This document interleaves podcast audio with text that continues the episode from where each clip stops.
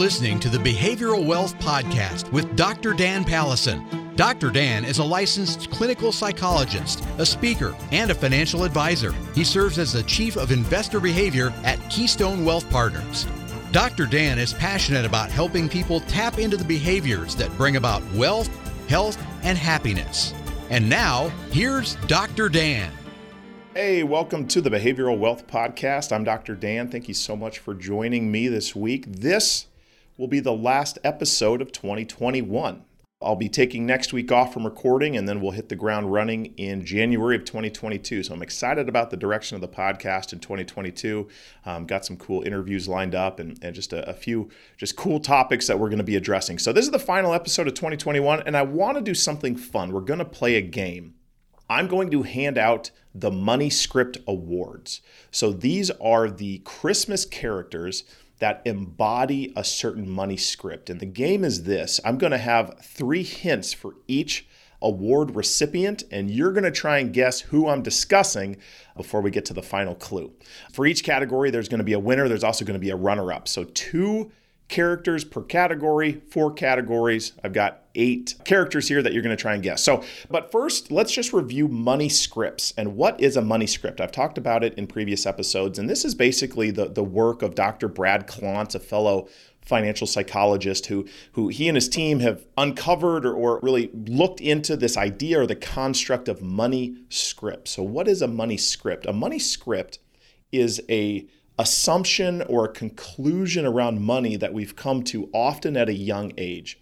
And these ideas or these messages or conclusions around money that we've developed early on really tend to stay with us through our entire adult lives. So if you look at how you handle money now as an adult, what how you think about money, what you do with your money, it's it can often be traced back to some of the conclusions or assumptions that you made about money at a very early age. There's a lot of correlation between the early money scripts um, and later financial behaviors, so or financial behaviors later on in life. Uh, again, if you think about a script, a script gives an actor the lines to say in a a play or in a movie. It, it, it scripts out what they say, how they how they act, what where they stand. You know, everything they do is often um, identified in the script. In the same way, a money script really uh, dictates the way that we handle money for the rest of our lives. So the first money script is going to be money avoidance. Money avoidance is just that it's the tendency to avoid money, it's the tendency to avoid talking about money or thinking about money.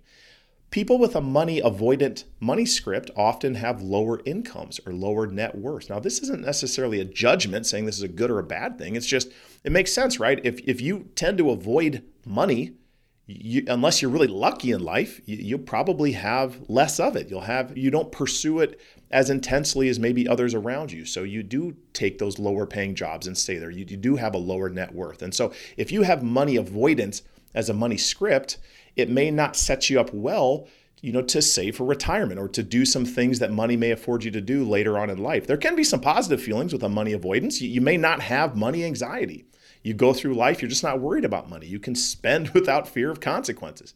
You know, so in the moment that might feel good. There's others with a money avoidant money script who have a lot of negative feelings around money. There's a lot of shame and guilt that may come with money. They feel like they don't deserve it or they're just simply afraid of having it. There's just something negative about money. So if you have this as your money script, you can see how this can play out over time. So I've got two characters that ident- uh, to who embody money avoidance. Here's the runner up. So I've got three hints. Try and guess who this character is. Hint number one they have a low level toy assembly job without a track to advance. Number two, they're unfazed by the financial consequences of their behavior, such as cutting down trees in a protected park. They just kind of do what's in front of them. They're not really worried about the financial consequences. Okay? Do you know who this is? Hint number three, they're willing to deface or destroy property to make a temporary splash, like ruining a nice entertainment center to make a rocking horse. I am talking about Buddy the Elf. You think Buddy the Elf spends a lot of time worrying about money or thinking about money? No, he's out there to spread Christmas cheer. This is someone with a money avoidant money script. He's happy with where he's at, he's not trying to advance.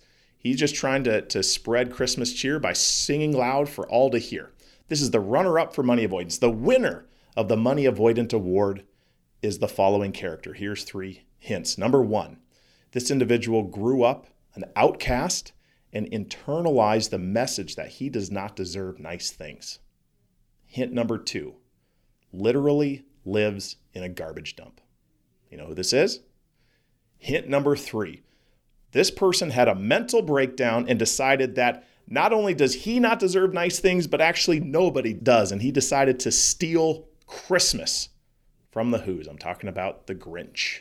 The Grinch is the, uh, the winner of the Money Avoidant Money Script Award.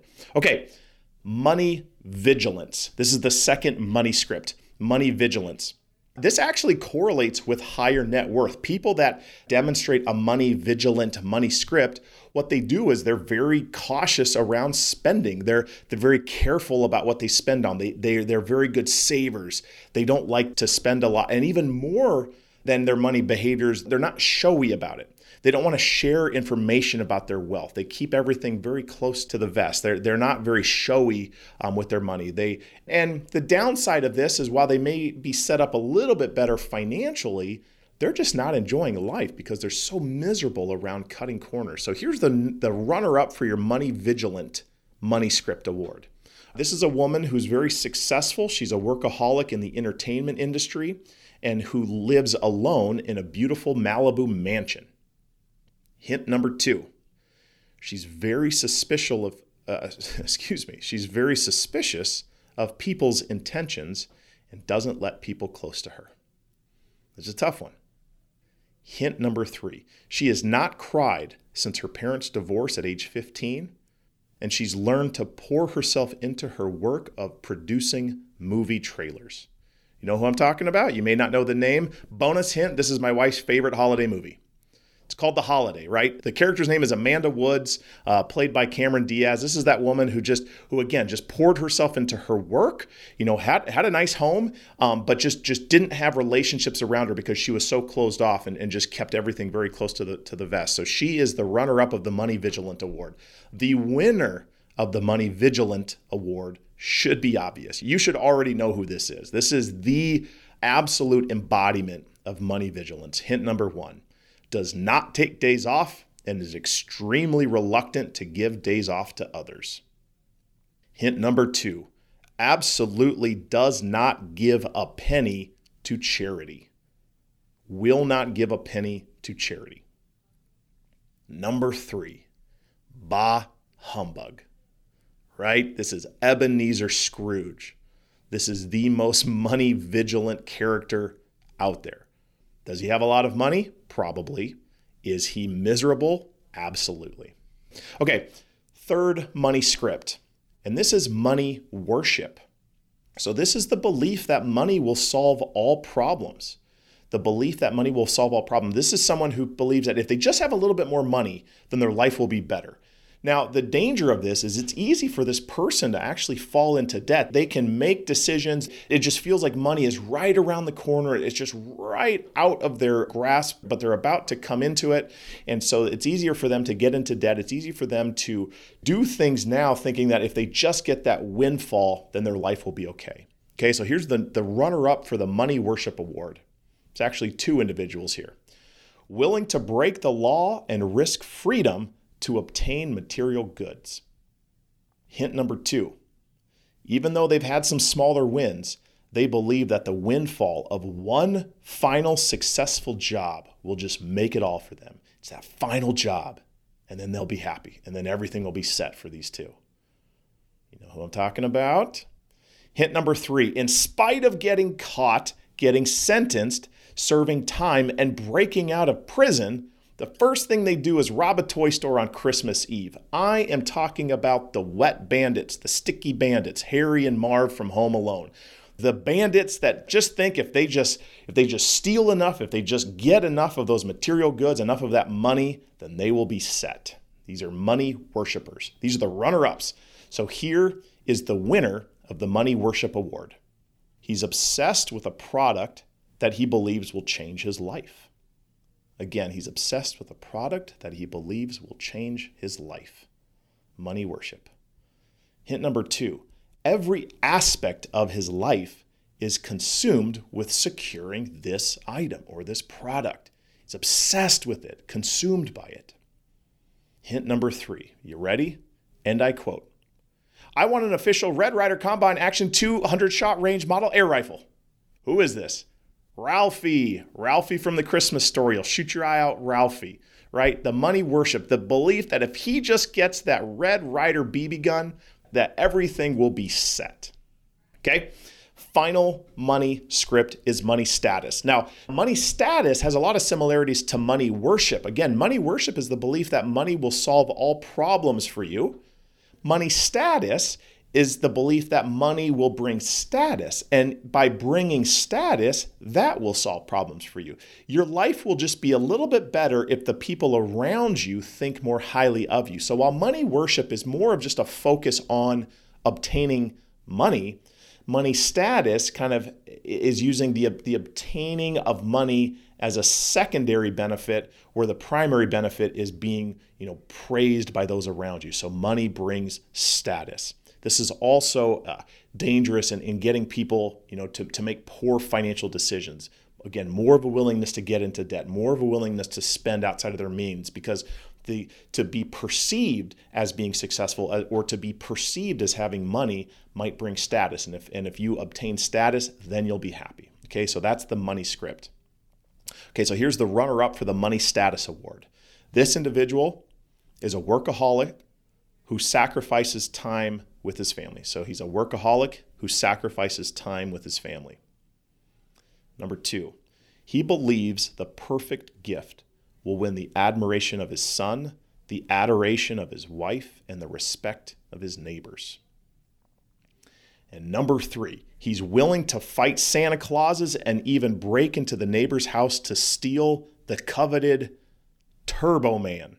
Do you know the name of this character? I did not. Howard Langston you all know him as Arnold Schwarzenegger, right? Arnold Schwarzenegger, the greatest action hero of the 90s, uh, lowered himself to make a family Christmas movie. I can still picture him, you know, screaming for, for Turbo Man, Turbo Man, Turbo Man, I get down, Turbo Man.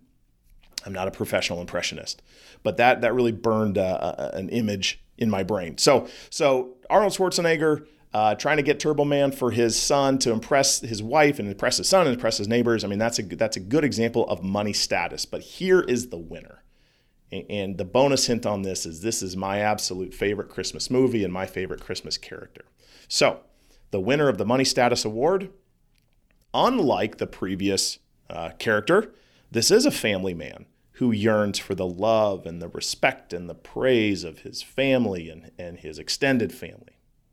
Okay, he really longs for, for that praise from, from family. Hint number two, he overspends on the holidays and overspends on a backyard renovation, again, to impress his family and his neighbors. Number three, he causes a citywide blackout to have the brightest house in the neighborhood. You know who this is? This is Clark Griswold right? Out there at night struggling with the extension cords, just trying to get his house lit up. You know, meanwhile, his neighbors are blinded by that light when it finally comes on. Why is the carpet wet, Todd? I don't know, Margo.